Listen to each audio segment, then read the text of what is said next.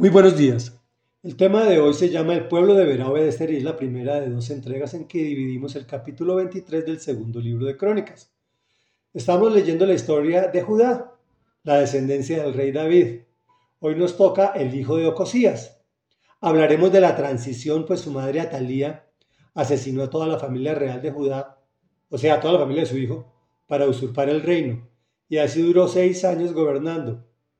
Su nieto Joás estuvo escondido en el templo de Dios mientras su abuela reinaba en el país.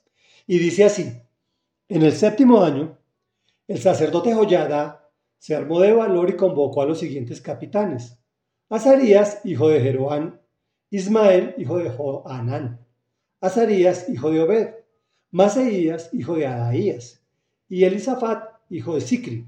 Estos recorrieron todo el país convocando a los levitas de todos los pueblos de Judá y a los jefes de las familias de Israel, para que fueran a Jerusalén.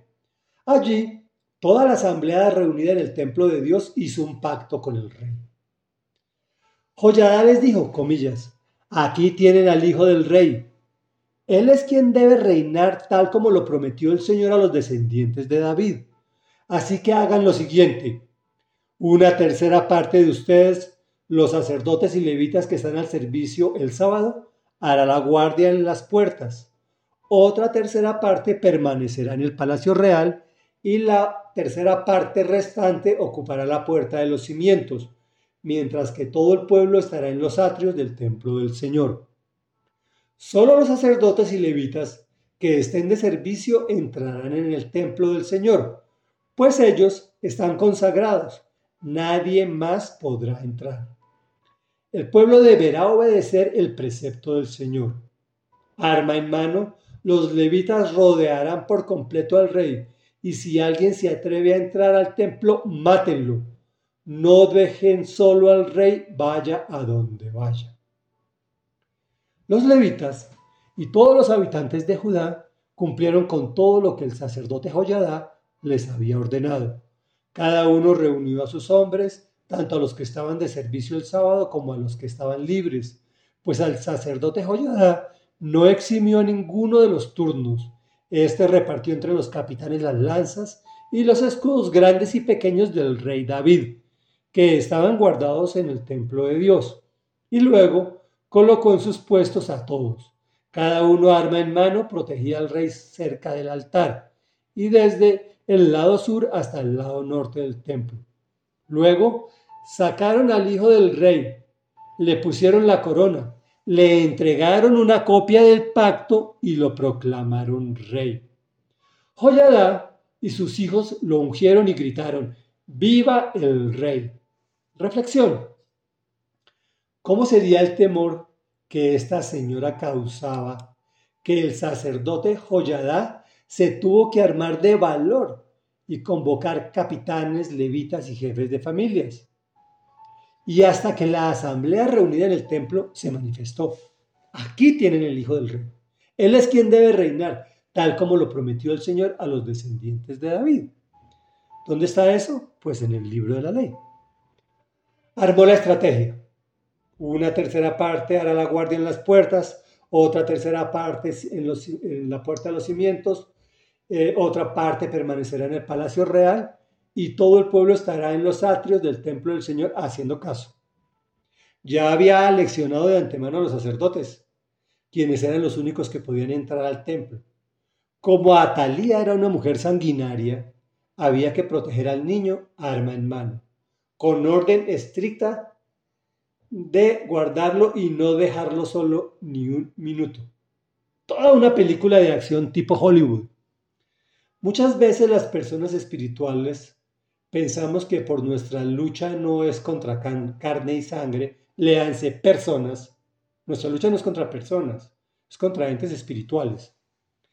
No debemos defendernos física y financieramente de los atelías que polulan por todas partes hoy en día. Pero al igual que al hijo del rey, después de coronarlo le entregaron una copia del pacto, es decir, usted no nos va a gobernar como quiera. Estas son las instrucciones enviadas por Dios. Y es lo mismo que Dios nos dice a nosotros y que nosotros debemos hacer. Yo entiendo que es muy difícil. pues los medios de comunicación, la sociedad, las costumbres y muchas otras cosas nos tienen aleccionados a hacer lo contrario de lo que Dios estableció. Nos parece más agradable y lógico para, la para, para todos, ¿no?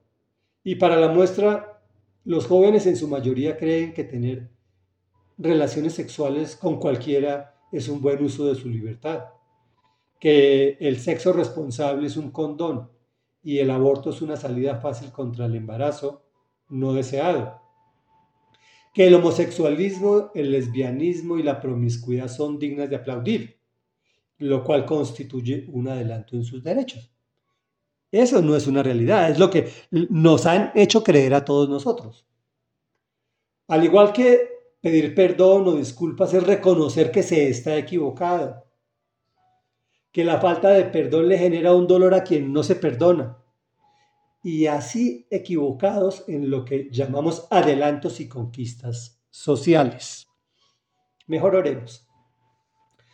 Amado Dios, hoy nos encontramos frente a una reflexión que nos causa otra reflexión.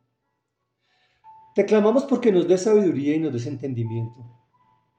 Porque a veces, por creernos espirituales, dejamos de hacer lo que debemos hacer naturalmente.